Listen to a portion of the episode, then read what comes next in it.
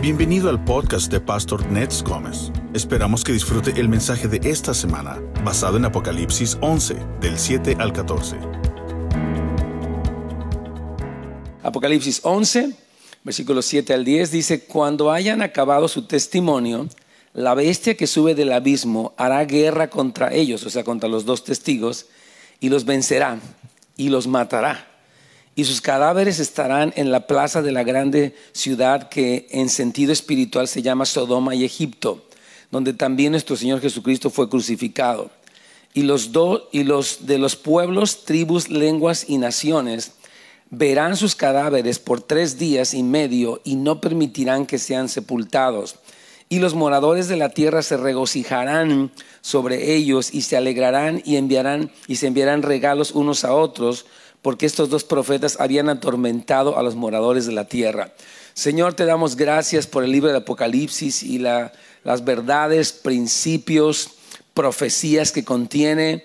Te pedimos que sigas dándonos entendimiento. Tú dijiste, bienaventurados los que leen, los que oyen y los que eh, guardan las palabras de esta profecía. Y oramos, Señor, que todos aquí podamos ser así, de los que leemos, de los que oímos y de los que aún guardamos estas palabras que tú dejaste ahí en tu palabra, Señor. Y que eso transforme nuestras vidas, nuestras familias, nuestra comunidad para estar preparados, tanto para lo que está pasando como para lo que viene. Y también te pedimos por las mujeres, Señor. Gracias por todas las que están yendo para servir con tanto amor. Fortalécelas y úngelas el día de hoy. Y todas las mujeres nuevas, algunas vinieron de México, de otros lugares. Señor, tócalas. Te pedimos que hoy sea un cierre tremendo de bendición, de edificación, de liberación, de sanidad, que regresen para hacer una bendición a sus familias, Señor, y para tu gloria, obviamente. Así que gracias por todo esto, Señor. Te amamos en el nombre de Jesús. Amén. Muy bien, bueno, ya hemos recorrido Apocalipsis, estamos, como les decía, a la mitad del libro. Ah, estamos recorriendo, ya, ya vimos lo que son los seis sellos, o los siete sellos, de hecho, y vamos ahorita en la sexta trompeta y hubo una pequeña interrupción allí, o sea, porque la Biblia habla que la quinta, sexta y séptima trompeta son tres ayes, tres lamentaciones de eventos muy drásticos que vienen sobre la tierra.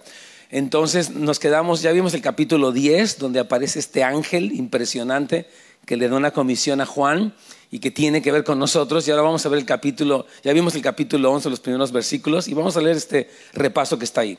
La vez pasada hablamos de los primeros seis versículos, versículos 1 al 6, de hecho los primeros siete versículos eh, de este capítulo, y vimos cómo a Juan se le pide que mire el templo, el altar y los que adoran, con el fin de proteger esos lugares y personas específicamente. Es decir, que Dios, hermanos, en todo el libro de Apocalipsis, algo que, que podemos aprender, es que aunque hay un mal, cosas malas que están pasando, el anticristo, este, la ramera, cosas tremendas, Dios está limitando eh, las obras y las cosas que el enemigo hace, limita el tiempo, limita el alcance de lo que Satanás hace, y Dios es, es, ah, soberano. o sea, él, él tiene la autoridad última siempre de todas las cosas. Amén. Y una cosa que sucede, lo vimos la vez pasada, no la semana pasada, sino la antepasada, eh, vimos cómo eh, se deja de lado el atrio porque sería pisoteado por los gentiles. Estos eventos, hermanos, a usted le puede pasar, bueno, a mí, ¿qué me interesa eso? Le interesa todo. Tiene mucho que ver porque estos eventos están por suceder y nosotros como cristianos tenemos que tener la capacidad de ver la historia, ver las noticias, ver lo que pasa en el mundo y tener una perspectiva bíblica de todo lo que ocurre. Amén. Gracias por su ánimo. También vimos cómo Dios va a levantar a los dos testigos, estas dos personas tan preciosas, que profetizarán durante el tiempo más difícil de la historia. El tiempo más difícil de la historia va a ser la gran tribulación. Dice, Jesús, Jesús dijo personalmente que no ha habido tal persecución nunca, ni la habrá de, de semejante magnitud de crueldad. Entonces, esta bestia eh, que, es el diablo, va a, dar, eh, va a traer esta tribulación, pero Dios levanta a estos dos testigos con una autoridad, poder y palabra a la medida de la obra de la maldad que imperará en la tierra para confrontar a la bestia y al falso profeta. O sea, lo malo se levanta, las cosas del diablo se levantan, pero Dios levanta una contraparte poderosa. Sí, así es. O sea, Dios levanta a estos dos testigos, aparte los 144 mil, aparte la iglesia, aparte un ángel que sale predicando el evangelio, lo que la Biblia lo vamos a ver más adelante. Entonces, mientras lo malo está acrecentándose, lo bueno también, lo glorioso, Dios está enviando de su poder, de su presencia, y en este caso específicamente a través de los dos testigos. Y la meta de Dios es que la gente se arrepienta, la gente vuelva en sí, ¿verdad? Que escuchen el, testimonio de ellos. Entonces, ahora vimos, ya para terminar nuestro repaso, que el Señor no nos da los nombres de estos dos testigos. Dice, son dos testigos. Hay quien ha pensado que es Enoch y Elías, Moisés y Elías, qué sé yo. Pero no es tan, tan importante lo que ellos, quiénes son, sino lo que hacen. Ellos tienen una, una autoridad. Estos dos testigos tendrán autoridad para mandar plagas de parte de Dios, para mandar incluso a, este, cerrar los cielos. Si Dios les da a estos dos testigos una tremenda autoridad para confrontar las cosas malas. es muy importante. Cada vez que usted enfrenta algo malo en su vida, ataques del diablo, situaciones difíciles, Dios nos da autoridad. Se tiene que saber, dice la Biblia, si Dios es por nosotros, ¿quién contra nosotros? Entonces, aquí lo vemos en esta dinámica del fin del tiempo. Satanás va a ser terrible, pero el Señor tiene una respuesta, tiene una autoridad, tiene un poder sobre las obras de maldad. Amén. Nunca se intimida gente que dice, ay, es que yo, yo si, me entrego más a Dios, Satanás se pone, me, ataca más, yo mejor este, ya no, no me entrego. No, nunca haga las paces con el diablo. No, hermano, usted tiene que prevalecer. Yo he escuchado mucha gente, dice, es que más me entregué, la cosa se puso más difícil. No, hermano, cuando usted más se entrega, puede haber un contraataque, pero hay una victoria en el nombre de Jesús. Usted no puede vivir intimidado por el diablo, hermano querido. Hágame el grandísimo favor. Vamos al número dos romano. Vamos a ver la muerte de los dos testigos y la obra de maldad de la bestia. Dice en el versículo 7, cuando hayan acabado su testimonio, dice que la bestia los matará. Esto es muy interesante. Los dos testigos no morirán prematuramente. Dios permitirá que la bestia haga guerra contra ellos y los mate, pero solo cuando hayan terminado su ministerio. Este versículo es muy difícil para, para, nosotros entenderlo por muchas razones. ¿Por qué Dios permitiría que un hombre malvado como la bestia matara venciera a estos dos testigos, porque Dios tiene un plan. Estos dos testigos nunca, o sea, no, ellos eh, tienen su, ministerio, tienen un testimonio que están dando y ya se terminó su tiempo. Entonces, cuando la bestia les hace guerra y los mata, no quiere decir que Dios perdió, quiere decir que ellos terminaron y Dios permite que, es más, la muerte de ellos y aún la resurrección de ellos sea una señal. Entonces, tenemos que entender, cuando leemos el libro de Apocalipsis, tal vez usted hay muchas cosas que no entienda, pero va a haber muchas cosas que sí va a entender. Y es muy importante que ponga atención en lo que sí entiende, no, en lo que no entiende. Entonces, repito, estos dos testigos van a morir, pero no van a morir prematuramente. Y eso pasa con los cristianos. Si usted como cristiano tiene un tiempo aquí, una asignación de parte de Dios, cuando se termine esa asignación, pues es el tiempo de irse con el Señor. Y, o sea, irse con el Señor no es nada malo, es algo muy bueno. Porque vamos a la presencia del Señor, vamos a, deleitarnos con Él. Entonces, estos dos testigos, repito, terminan su, trabajo, su, ministerio, y entonces el enemigo, la bestia, este hombre terrible, los, los mata. En el versículo 13 nos dice que ellos profetizarán exactamente 1260 días o tres años y medio lo cual es exactamente el mismo tiempo que dura la gran tribulación. O sea, durante ese tiempo horrible en la tierra, Dios envía tremendos juicios, pero también tremendos eh, este, testigos, hombres de Dios que hablarán al mundo, hablarán a las naciones, hablarán a los presidentes. Entonces Dios envía precisamente a, a todos estos, ¿verdad? O sea, estos testigos. Y aquí digo algo, no toda la obra del maligno está limitada y restringida por la soberanía de Dios. Ve que pasan cosas, hubo una tremenda tragedia, hubo una tremenda situación, hay una, una cuestión que está pasando en el Medio Oriente, persecución, terrorismo. Dios pone límites a esas cosas, Dios tiene la autoridad. Nada se sale del control de Dios, hermanos. Aún esta situación terrible de estos, de la muerte de estos dos hombres de Dios, dice que todo está limitado, restringido, regulado por la autoridad de Dios. Okay, aquí vemos por primera vez la palabra bestia. Es la primera vez en los 11 capítulos donde aparece este término, esta, este personaje. Y hay 36 referencias en Apocalipsis de, la bestia. Y este nombre describe su naturaleza. Este hombre, va a ser un ser humano, es cruel e intemperante, o sea, no, no, tiene restricciones, en el sentido de que eh, él como persona está muy alocado, pues, por eso se llama la bestia.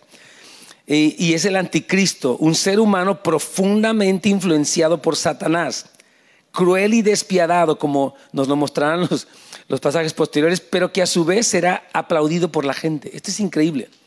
Es un hombre malvado, de hecho eh, se le llama ahí la bestia que sube del abismo, o sea, él viene del lugar donde está el mero diablo, donde están los demonios encarcelados, y dice la palabra, fíjese bien, que o sea que esta bestia tiene esa influencia, pero lo más increíble es que el mundo lo aplaude. Ya, tú eres la bestia. Dice la Biblia que se van a maravillar de él. Y yo pensaba, hermanos, que estoy seguro que los medios masivos de comunicación van a, van a aplaudir a este hombre. Aunque él sea una persona que viene con toda esta maldad, crueldad, con este, es un hombre sanguinario y terrible, la gente lo va a aplaudir. A mí, a mí me sorprende de veras cómo los medios masivos colocan sus héroes, pero delante de Dios Él es una bestia. Aunque el mundo lo diga, wow, el anticristo, qué maravilloso, qué hombre, Él, él nos da este, derechos a todos nosotros, Él nos aplaude lo que hacemos, Él está a favor de la libertad, de la igualdad, de la diversidad, de no sé qué tanta cosa, y el mundo y los medios masivos lo van a aplaudir, pero el Señor dice, Él es una bestia y él, viene del abismo, viene del lugar donde están los demonios. Ya, es interesantísimo este, este personaje que lo vamos a ir estudiando, que la Biblia describe muchísimo, habla bastante de quién es la bestia y lo que va a ser, nos habla de cómo es el mundo. Es increíble, hermanos. Cuando usted ve a una persona que es exaltada en las redes sociales o en los medios masivos, no porque el mundo le aplaude, le da premios y le da Grammys y le da cuanta cosa, no por eso es alguien digno de admirar. Hay que ver qué dice Dios de esa persona, quién es esa persona, qué valores promueve, qué está haciendo a favor o en contra de Dios. Ya. Entonces, este personaje va a ser el colmo de, ese, de, ese, de esa clase de persona que es aplaudida por el mundo, pero delante de Dios es terrible, es aborrecible. Dice aquí en, el texto de Apocalipsis 11:7 que la bestia que sube del abismo, el anticristo, es descrito como alguien que, surge del abismo, donde los demonios están encarcelados. Satanás y sus demonios serán echados allí para esperar su condenación final en el lago de fuego. Este evento, bien interesante, de subir del abismo, que aparece aquí en este versículo 7, eh, parece estar conectado con otros dos eventos. Fíjese bien, dice la palabra que este hombre que aparece como una figura pública recibe una herida mortal, lo vamos a estudiar después. Está a punto de morir y en esta especie de muerte que él tiene, él baja al abismo, su espíritu, no sabemos. Pero también Apocalipsis 12 que dice que Satanás es echado del cielo, es arrojado. Y en ese mismo tiempo, este hombre, que es una figura pública muy conocida, muy aplaudida por todos, este hombre terrible, se proclama Dios y empieza a demandar adoración y él da inicio a la gran tribulación, que es una, o lo que se llama la abominación desoladora. Él da, inicio a, hace algo abominable delante de Dios y trae destrucción. Este hombre terrible eh, tiene una influencia tremenda de Satanás. Dice que cuando Satanás es echado de los cielos, y lo vamos a estudiar en el capítulo 12, entonces él entra en este hombre, en esta figura pública. Y este anticristo empieza a demandar, dice, yo me voy a sentar en el templo en Jerusalén y me van a adorar a mí. Y entonces él dice, y el que no me adore va, a morir. Es increíble que este hombre que el mundo aplaude, y que el mundo adora tanto, va a proclamarse como Dios dice la Biblia. Y mucha gente va a decir, sí, ponme tu marca, ponme tu número. Es increíble, hermanos.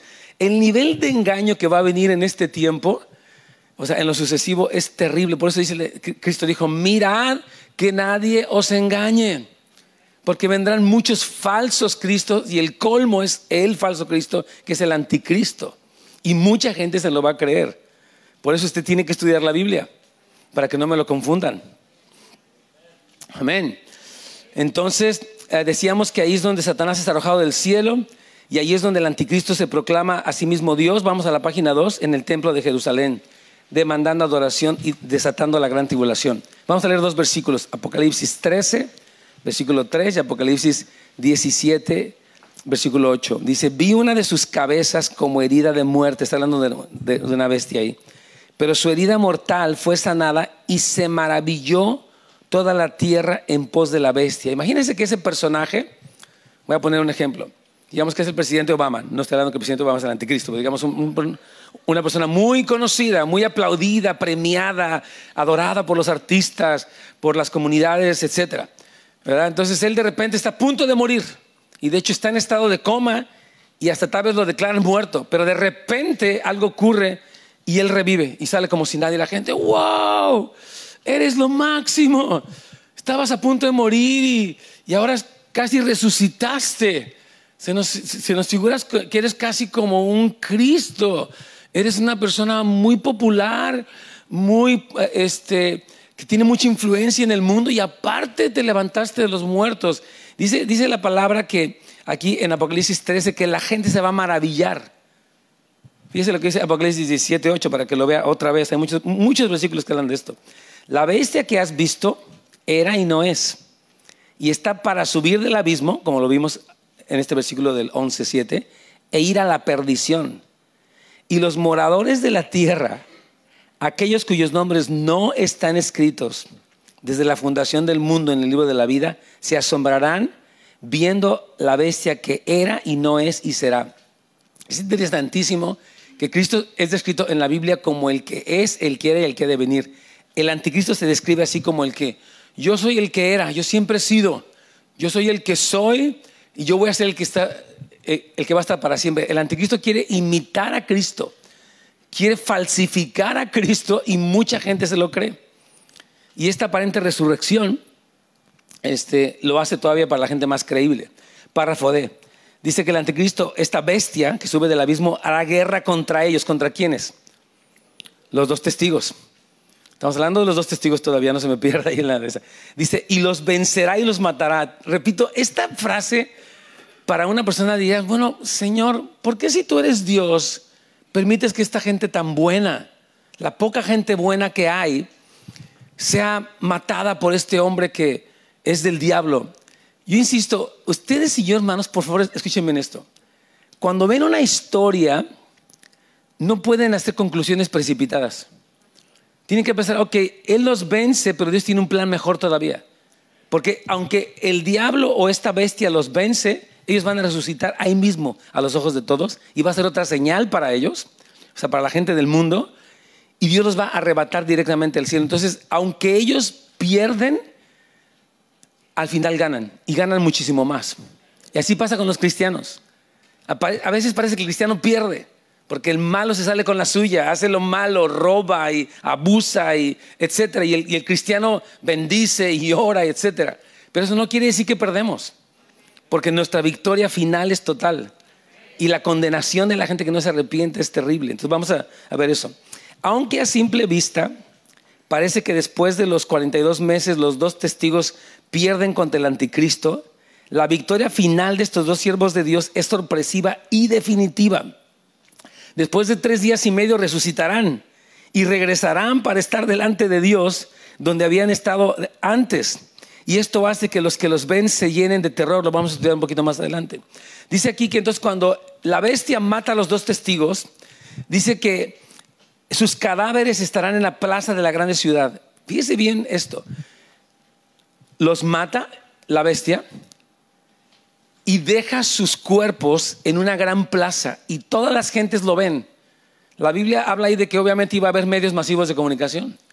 Se van a ver televisión, redes sociales, donde la gente va a ver que los cuerpos de estos dos hombres de Dios van a estar ahí exhibidos como una burla del anticristo en contra de las cosas de Dios.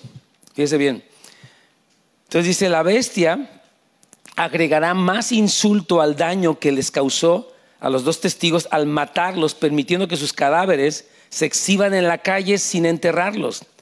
Esta era la peor indignidad que alguien podía eh, este, perpetrar sobre una persona en los tiempos bíblicos. El dejar, el matar a una persona y dejar su cuerpo exhibido sin enterrarlo era una deshonra terrible, una ofensa. Y es lo que esta bestia hace.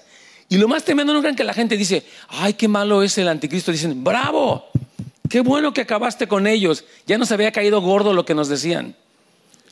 Oh, lo van a ver ahorita. Es increíble, man. Mire, el mundo le encanta que le aplaudas. Es más, ahorita toda la gente está ofendida.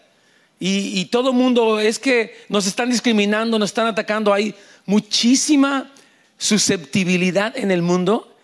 Y esta susceptibilidad de la gente es que a mí me están discriminando, está provocando que estas víctimas, entre comillas, se vuelvan terriblemente malos. Es decir, que la gente, fíjese bien, la gente quiere ser tolerada haciendo lo que hace, pero no tolera a los que le dicen que está mal. Es lo que vemos en el mundo y eso se va a poner muchísimo más extremo en el fin del tiempo, lo vamos a ver.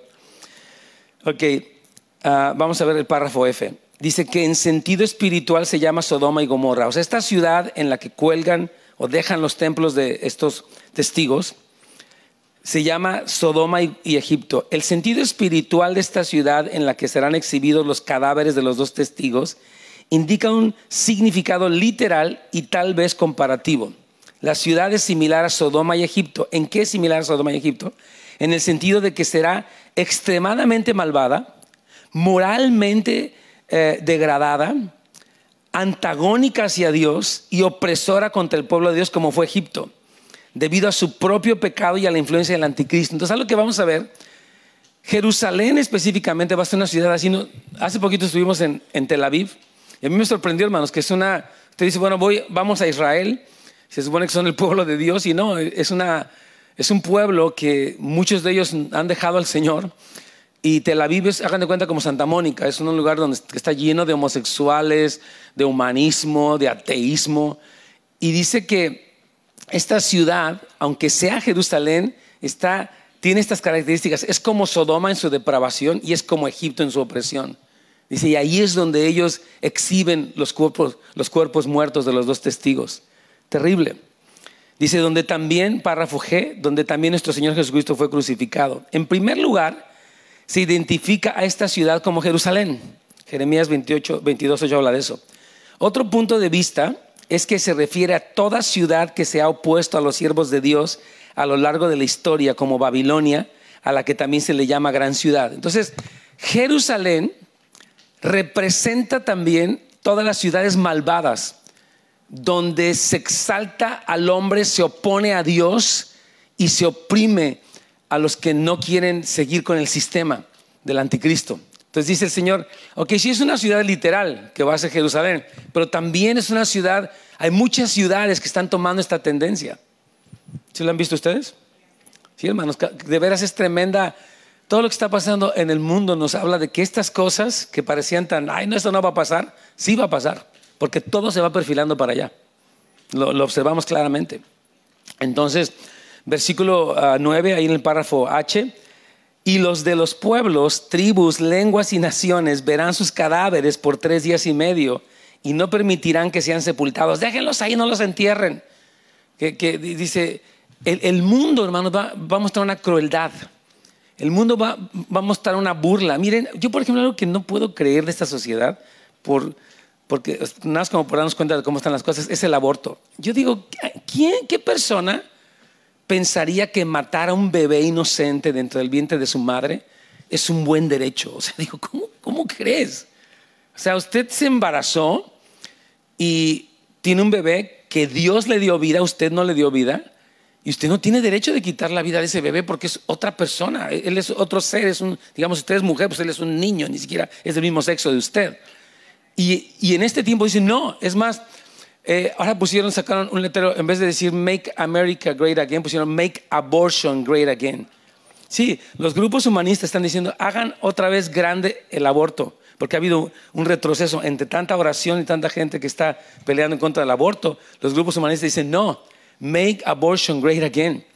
Pero yo digo, no puedo pensar, ¿en, ¿en qué sociedad cabe que llevamos asesinados más de 60 millones de bebés en los Estados Unidos legalmente con los impuestos nuestros? Hágame el favor si usted piensa que eso tiene algo de bueno, positivo. Sin embargo, los grupos humanistas dicen que no, que no se te ocurra tocar Robbie Wade. Robbie Wade fue la iniciativa de la ley que, que legalizó el aborto en Estados Unidos. Entonces, es increíble. Entonces, estas cosas malvadas que vemos aquí no suenan tan descabelladas porque esto ya está pasando. Y van a pasar cosas más terribles porque dice la Biblia que, la maldad en el mundo se incrementará. Esto es una cosa profética y está ocurriendo.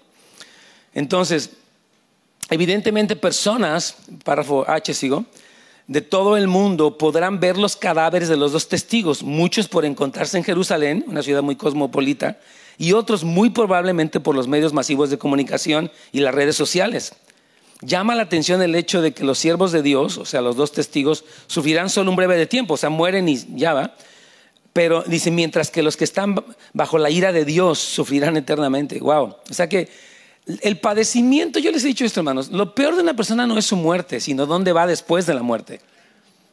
La muerte de todos, si Cristo no viene, todos nos vamos a morir. Les tengo esta noticia, hermano, usted se va a morir. Digo, es normal porque somos, somos seres finitos. Nuestro espíritu es infinito, pero nuestro, nuestro cuerpo se, termina si es que Cristo no viene. Entonces, la muerte de los dos testigos no es la peor tragedia. Ellos ascienden a Dios y ganan. Ahorita vamos, vamos a ver esta historia. Por eso tenemos que poder evaluar las cosas. Que se murió, le fue muy mal. No, le fue bien. Dios, claro, Dios tuvo su tiempo y Dios, ellos cumplieron su propósito. Y vamos a ver lo que pasó aquí. Entonces es importante que ustedes y yo evaluemos correctamente las cosas que vemos. Nosotros no somos humanistas, somos cristianos. O sea, en el centro de nuestra cosmovisión no está el hombre, está Dios. Nuestra búsqueda máxima no es por el bienestar del hombre, es por la gloria de Dios. Esa es la gran diferencia que tenemos nosotros, hermanos. Párrafo I, versículo 10. Los moradores de la tierra se regocijarán sobre ellos y se alegrarán y se enviarán regalos unos a otros. Imagínate, ya murieron los dos testigos. Vamos a un intercambio de regalos. ¿Qué vas a querer? ¿Un iPad? Es increíble, pero eh, quiero pensar, o sea, que piensen en esto. El nivel de regocijo por la muerte de alguien que les testificaba en su contra revela el nivel de maldad que hay en el mundo. Y hay que tener cuidado nosotros. Miren, por eso les digo, el Apocalipsis es muy, no solamente es futuro, pero hay mucho del presente en Apocalipsis. Tenemos que ver cómo reacciono yo cuando me corrigen. ¿Te enojas? E, este, ¿Te pones en contra de los que te corrigen? ¿O aceptas la corrección? No, subo un, un amén aquí cortito. Increíble. Fíjese bien, esta es la única instancia, leo en el párrafo I, de regocijo durante la tribulación registrada en el libro de Apocalipsis. No hay gozo por nada más que por la muerte de ellos. Refleja la maldad generalizada en este momento en la historia humana. Los habitantes de la tierra celebrarán porque ya no tienen que escuchar los mensajes de Dios. Esta será la última gran celebración tipo Mardi Gras del mundo. ¿Ustedes han escuchado que hay una celebración en Luisiana? ¿Ustedes conocen esta celebración? Mardi Gras. Algunos no saben. ¿Cuántos no saben de esta celebración?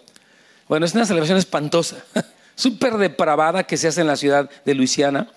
Y la gente, es más, los jóvenes usan como unos collares y van teniendo sexo con medio mundo y se ponen por cada persona con la que tienen sexo un collar. Algunos ya traen así como 40 collares. Es una, no, y horrible. Y hay droga, y hay este, alcoholismo, prostitución, de todo, hermano. Y es, y es un festival enorme.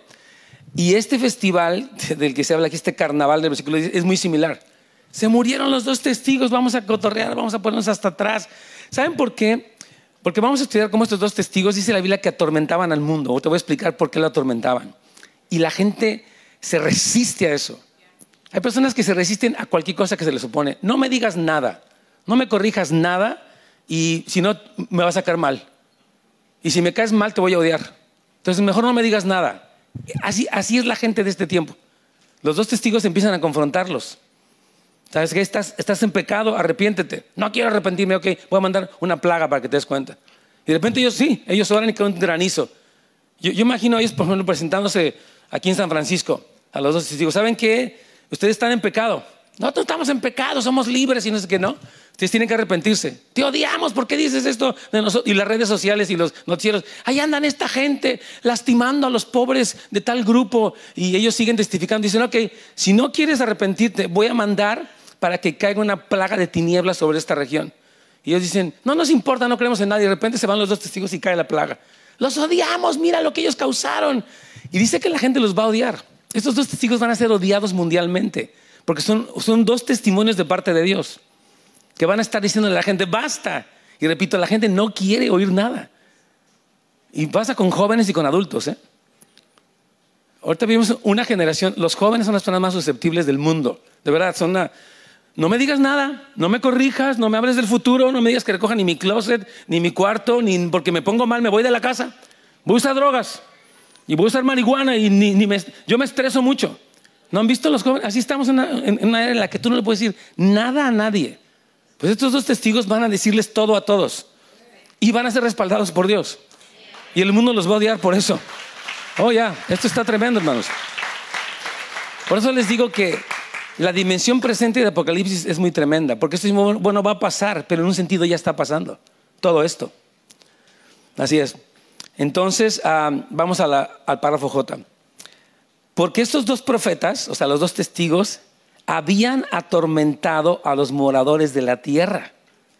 Los juicios y sobre todo las palabras que estos dos testigos habían traído de parte de Dios, página 3, causaban un tormento tal que los moradores de la tierra ya no soportaban ni un momento más y encontraron alivio y hasta motivo de celebrar al acabar con estos profetas. Pero no, eso no, fue tan fácil. Vamos a ver cómo dicen, los vamos a matar, los odiamos.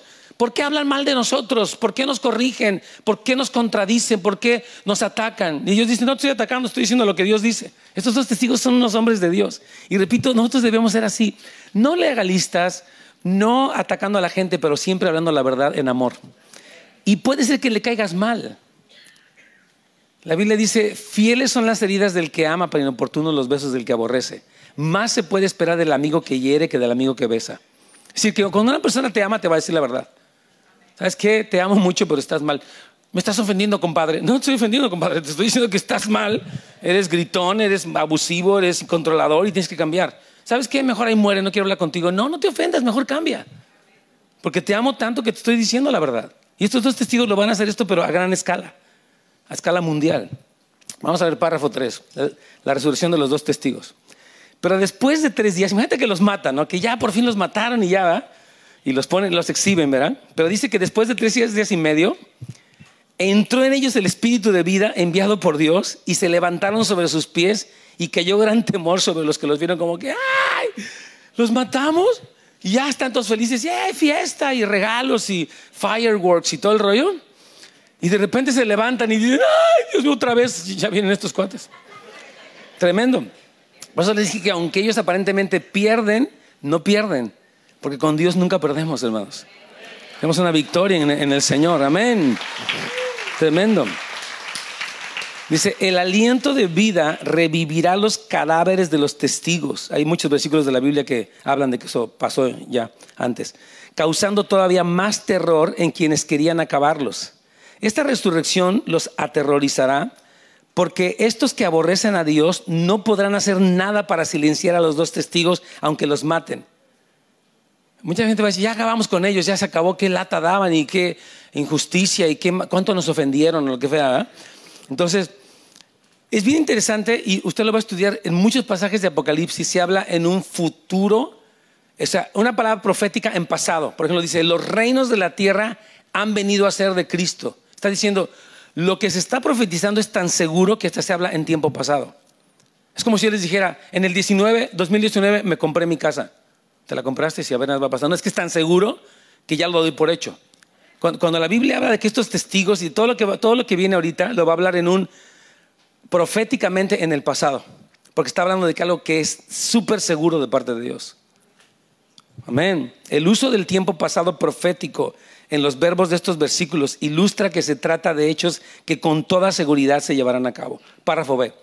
Durante este periodo de tres días y medio que sus cuerpos estarán en la plaza, a pesar de ser eh, después de los 1260 días de la gran tribulación, sabemos que no ha comenzado aún la procesión de la segunda venida de Jesús y el arrebatamiento de los santos, porque el regreso de Jesús es hasta la séptima trompeta. Les explico esto, miren. Yo pensaba que estos dos testigos resucitaban junto con el arrebatamiento, pero no es así. Los dos testigos, ya lo vimos, están predicando. Empieza la abominación desoladora, pasan 42 meses o tres años y medio o 1260 días. Y estos testigos, justo al final de su ministerio, los matan, ¿ok? Y ellos a los tres días, tres días y medio resucitan. Y yo pensé que ahí era cuando Cristo viene, no, pero Cristo viene hasta la séptima trompeta, lo cual ocurre todavía después de esta temporada. Entonces ellos son como una primicia, como un adelanto, porque así como ellos resucitaron, así nosotros vamos a resucitar. Dice la Biblia, y, hay muchos versículos que lo, que lo explican. Entonces, párrafo C, versículo 12, y oyeron una gran voz del cielo que les decía, subid acá, y subieron al cielo en una nube y sus enemigos los vieron. Imagínense que esos hombres, repito, están muertos, los, los noticieros, las redes sociales están pronunciando y alegrándose de la muerte de los que los habían atormentado. Y en eso se escucha una voz, hay gente que está en Jerusalén y de repente hay una voz, suban acá. Y todos, ¿qué, qué pasó? Y ven que estos dos testigos se despiertan dicen, ok, estábamos muertos, pero no estamos muertos, estamos vivos. Y cuando ellos, ellos este, oyen esta voz, dice la Biblia que una nube, así como Cristo subió en una nube, ellos van a subir en una nube a la presencia de Dios. Oh, ya, va a ser tremendo. Entonces los testigos y probablemente aquellos que los contemplan antes de subir al cielo oirán la gran o fuerte voz del cielo, que seguramente pertenece a Jesucristo, como lo vemos en el 4.1 cuando le dijo Juan, sube acá. La nube se refiere evidentemente al Shekinah, nube de gloria, en la que Jesucristo también ascendió al cielo. Su gloriosa ascensión, o sea, la de los dos testigos, es también similar a la de Elías, quien también subió en un torbellino al cielo, y a la de los cristianos en el rapto. Entonces, estos primeros que suben van a ser muy similares a nosotros cuando subiremos, cuando Jesús toque la séptima trompeta. Cuando se toque la séptima trompeta, amén. Gloria a Dios. Vamos al versículo 3 en el párrafo de, no nos va a dar tiempo de terminar, pero vamos a ver por lo menos lo que podamos. En aquella hora hubo un gran terremoto. Imagínate que ellos, la gente ya está contenta de que los mató, porque ya no, los van a, no nos van a decir nada. No me digas nada, ok, ya mataste a esta gente y se acabó. Entonces resulta que de repente algunos que están ahí, y tal vez lo capten en sus celulares, de repente ven que oyen la voz y suben y ¡ah! Entonces dicen, ok, bueno, por lo menos ya se fueron. Pero en eso que se van, viene un terremoto espantoso en la ciudad. Y siete mil personas mueren así va a estar la cosa como, ay, ya los habíamos quitado y de repente y empiezas la tierra. No, no, no los hemos quitado porque puso, pasó algo peor. Ya, así va a pasar. Después de la ascensión de los dos testigos, las cosas no mejorarán para los habitantes de la tierra.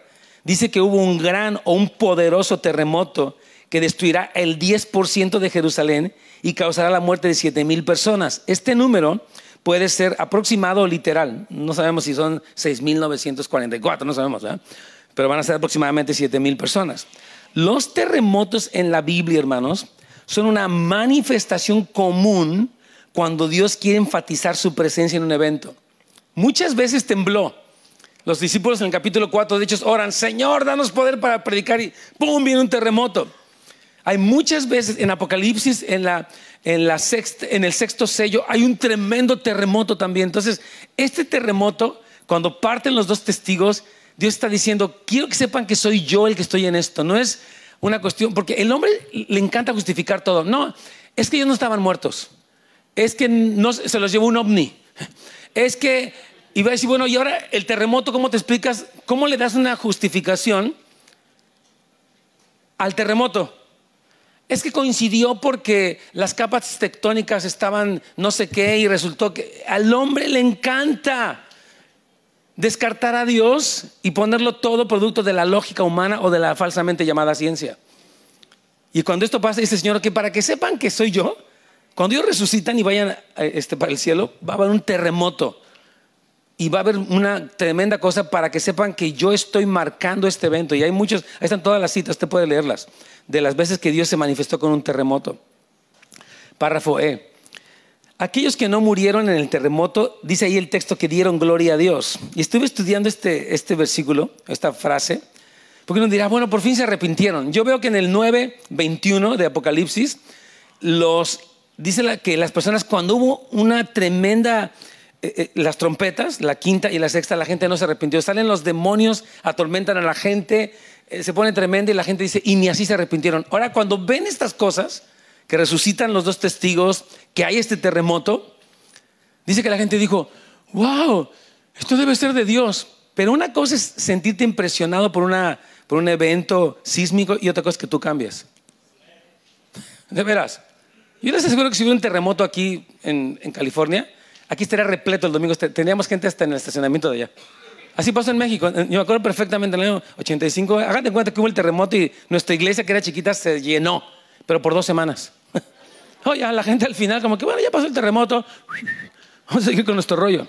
Y así pasa con ellos. La gente ve que está espantoso lo que está pasando. ¡Wow! Ay, Dios, Dios aplaca tu ira, pero vamos a seguir en nuestro rollo. Tomando y emborrachándose y viendo lo que, todo lo que sea. Fíjese bien, esto, oh, párrafo E. O sea, el que den gloria a Dios, esto no significa necesariamente que todos se convertirán en creyentes. Una cosa es que las personas se impresionen por un desastre como este y aún piensen que Dios está detrás de eso. Pero otra muy distinta es que se arrepientan de sus pecados y se rindan a Él. Usted puede estar, hay personas que están impresionadas, no es que, oiga, qué grueso, pero otra cosa es que tú te arrepientas. Porque tú, incluso para venir a la iglesia, yo puedo venir a la iglesia, pero puedo tener un estilo de vida como si no viniera a la iglesia. Y tranquilizo mi conciencia porque vine a la iglesia. Entonces, no es el que yo venga a la iglesia, que qué bueno que están aquí, pero, pero más bien, ¿qué respuesta tengo yo ante el mensaje de Jesucristo si me arrepiento de mis pecados? No es que seas perfecto, pero estás arrepentido y luchando contra el mal. O simplemente, no, no, no, sí, hay que ir a la iglesia, vamos a la iglesia, pero sigues con tus rollos. Entonces, no, hay que tener cuidado, hermanos, de, no dejarnos, de no engañarnos a nosotros mismos tenemos que ver qué está pasando. No, es que tú, que tú entraste a la iglesia, es si la iglesia entró en ti. Esa es la gran diferencia. ¿Oíste la prédica o recibiste la prédica? No hay diferencia entre, ok, la oí, estuve ahí, wow, no entendí mucho, pero está grueso, ¿no? Ok, pero ¿qué está pasando con tu vida? That's the point.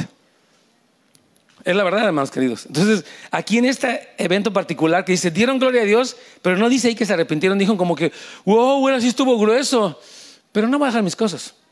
Así soy yo. Yo siempre he sido así. A mí me enseñaron otra religión y la gente se queda con sus cosas. Es, lo peligroso de todo esto.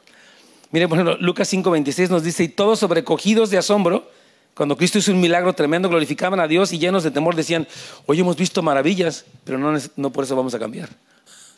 Así pasa con muchas personas. Párrafo F, estamos a punto de terminar. Versículo 14, el segundo ay pasó y aquí el tercer ay viene pronto. Sí que está diciendo, después de esta cosa tremenda va a pasar otra cosa tremenda también, así que cuidado. Este versículo es de transición y se refiere al final del segundo ay, es decir, la sexta trompeta, eh, página 4. Y vincula este juicio con el tercer ay, es decir, la séptima trompeta. Juan aclara que Dios interpuso las revelaciones del poderoso y, eh, del ángel poderoso y el pequeño rollo, lo que ya estudiamos en el capítulo 10, y los dos testigos en la secuencia cronológica de los juicios de las trompetas. Dios lo hizo para dar información complementaria y alentadora. Fíjese bien, rápido le voy a, contar algo. Miren, Apocalipsis es un libro que nos describe cronológicamente cosas, especialmente a partir del capítulo 6. Es más, desde el capítulo 5, cuando habla del trono de Dios, Jesús toma el rollo, empiezan a abrirse los sellos. Todo eso es cronológico. Pero acuérdense que hay pausas. Hubo una pausa en el capítulo 7 donde dice que Oye, ¿quién podrá ser salvo? Y dice, ok, te vamos a mostrar, están los 144 mil y hay multitudes de las naciones. Ok, qué bueno. Seguimos entonces con las, con las trompetas.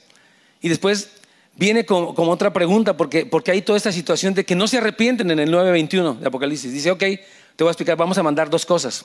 Por lo menos vamos a mandar mensajeros proféticos, precursores que hablen, capítulo 10 y capítulo 11. Vamos a mandar a los dos testigos que van a estar hablando con autoridad durante ese tiempo. Pero luego la, historia continúa. Entonces, en el capítulo 14 es como que quita la pausa y dice, ok, vamos a seguir entonces explicando lo que sigue. ¿Se entiende esto? Yo creo que sí. Vamos a, llegar a, a, la conclusión del día de hoy. Con eso terminamos. Número romano 4. Siempre debemos mantener la perspectiva correcta. Este pasaje de Apocalipsis 11 refleja el carácter de Dios y la magnitud de la maldad humana, llegando a su colmo por las acciones de su líder, la bestia. El tipo de burla que les dan a los dos testigos, festejando su muerte, habla del nivel de maldad e intolerancia hacia cualquier cosa que se les oponga en su carrera desenfrenada en el pecado. Hay gente que no la puedes parar. Es increíble. Yo digo, Padre mío, ya párate. Yo, estaba viendo, una señora me hablaba en la semana de su esposo infiel, un señor que anda con otras mujeres, horrible, ¿no? Ya lo, he hecho varias veces. Dice que le dice, dice, pues tú dice, horas y ni pasa nada, mira, yo no cambio, ya mejor para qué horas. What? Yo no podía creer el cinismo de este hombre descarado.